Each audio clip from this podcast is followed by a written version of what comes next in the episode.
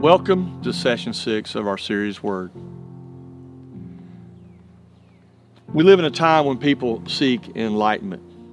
People want to know the purpose of life. They want to know what is beyond this life.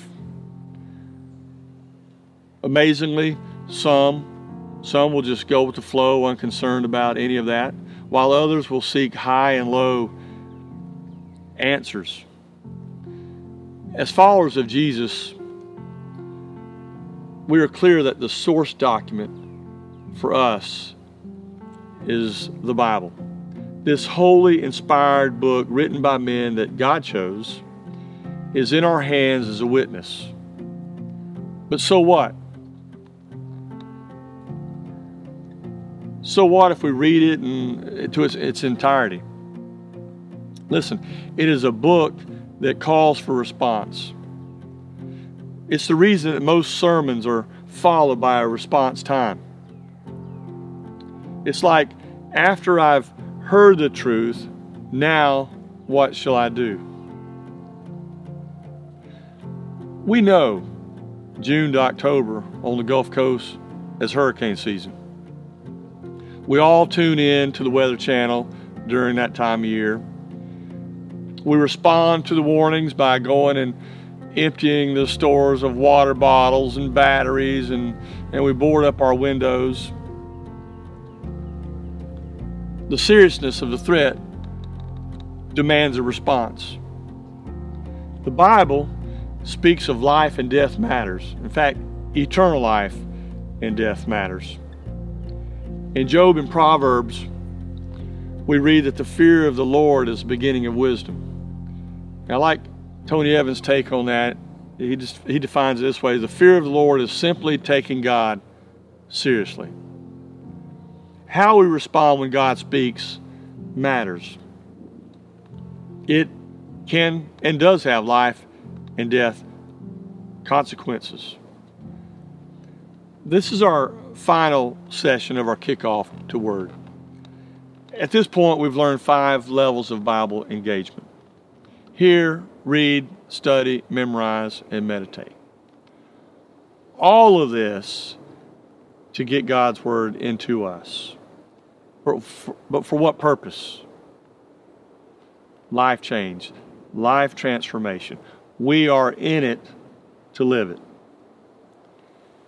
In this session, we will discover God's expectation for us when He speaks from His Word what kind of response pleases Him and what our response reveals about our love relationship to Him. As we walk through this session together, ask yourself now that I'm engaging His Word, what kind of response am I giving Him? Would God, as my Heavenly Father, be pleased with my response? Do my responses to His Word reveal that I'm hot, cold, lukewarm in the faith? Let's begin by understanding what God is looking for when He speaks to us. First of all, God, God expects our obedient response when He speaks.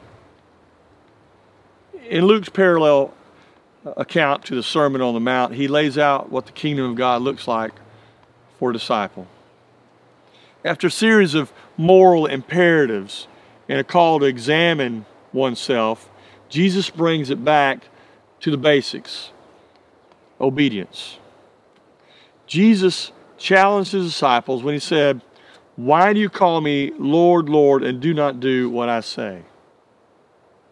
Now, the term Lord in the generic sense means owner of possessions.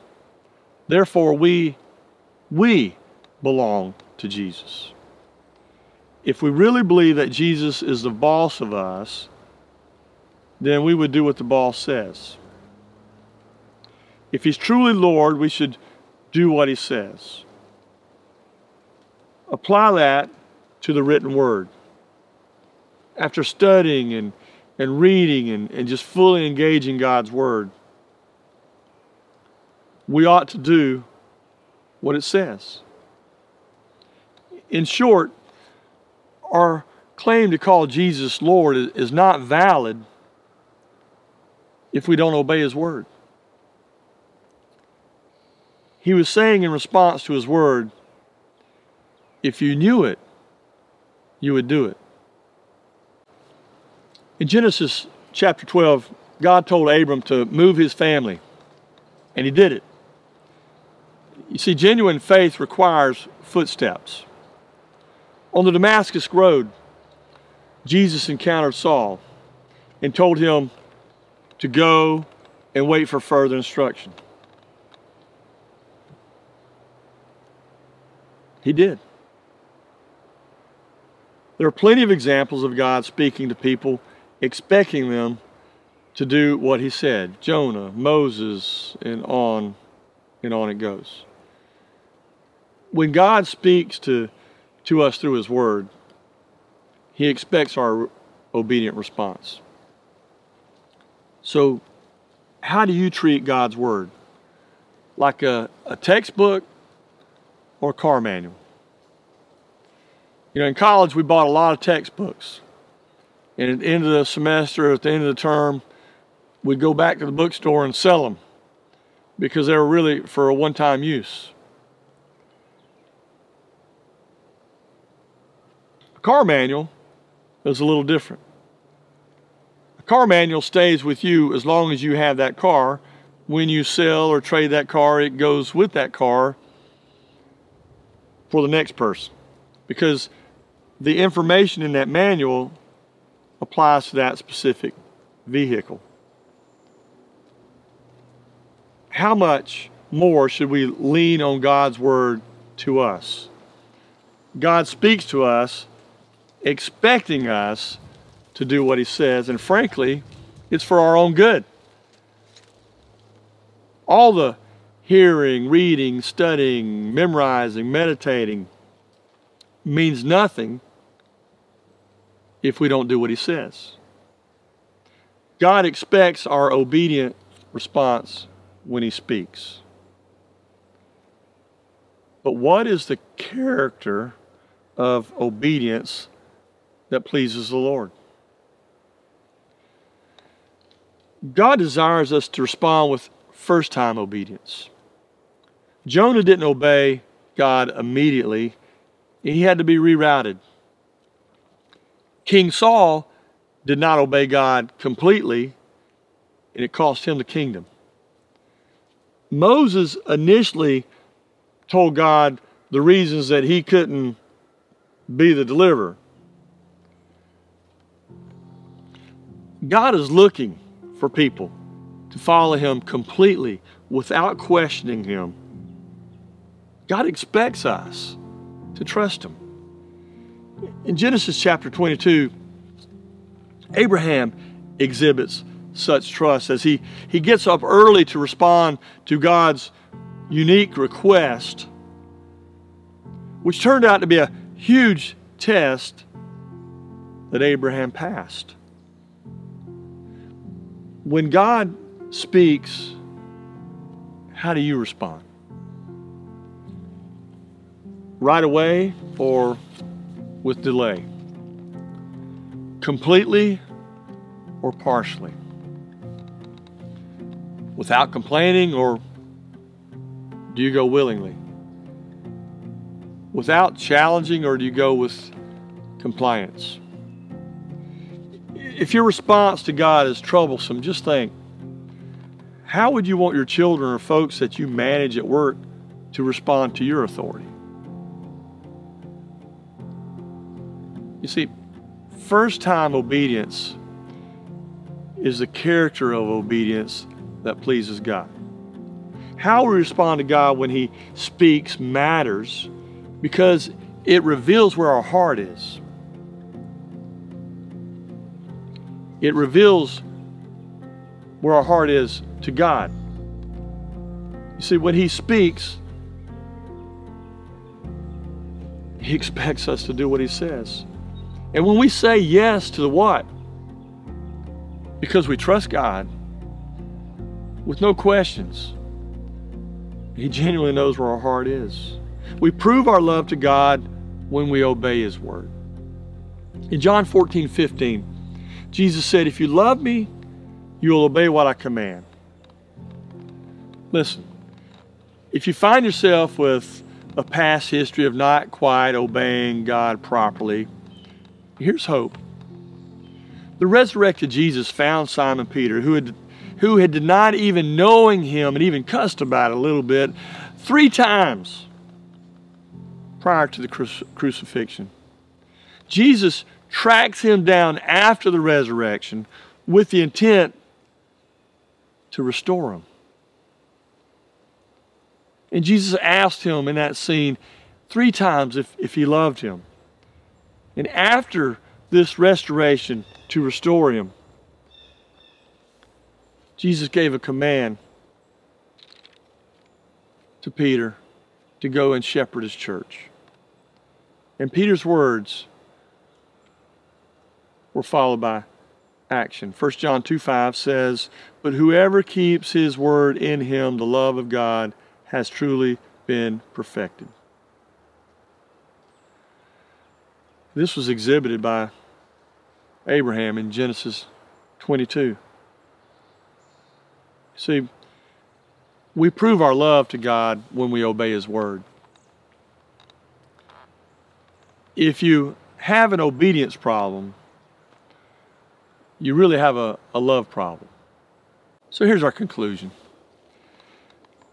The ultimate goal of all Bible engagement is obedience. When God speaks, He expects our response. God desires we respond with the character of first time obedience. And our response matters because it reveals the temperature of our heart. In the Old Testament book of Ezra, it's a time when the Jewish exiles are returning to the promised land.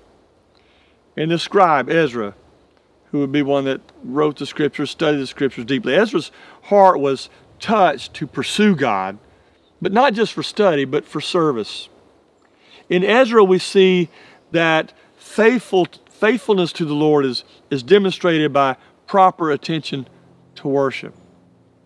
However, worship is always preceded by obedience. Here's a challenge I want to leave with us. Listen, your, your heart is the key to making and sustaining next steps. That's why the scriptures talk often a lot about guarding the heart. So, what, what fresh commitments to the Word of God will you make? What new habits of engaging the Word will you embrace? You See, when God speaks, He expects His people, His people, to respond to the character of first time obedience. After all, delayed obedience is disobedience now, in the now. Once you have learned that you can trust God you can simply say yes to the what. And once God sees you put your trust in Him by taking active, obedient steps, He knows you love Him. Head knowledge is not our purpose for Bible engagement, it's life change. We are in the Word, we are in it to live it. So I don't know where you're at in this study, if you've gotten into the Word and then you've got out, I want to encourage you to jump back in, stay in. See, this steadfastness, staying in God's Word, is the thing that protects us, guides us, leads us.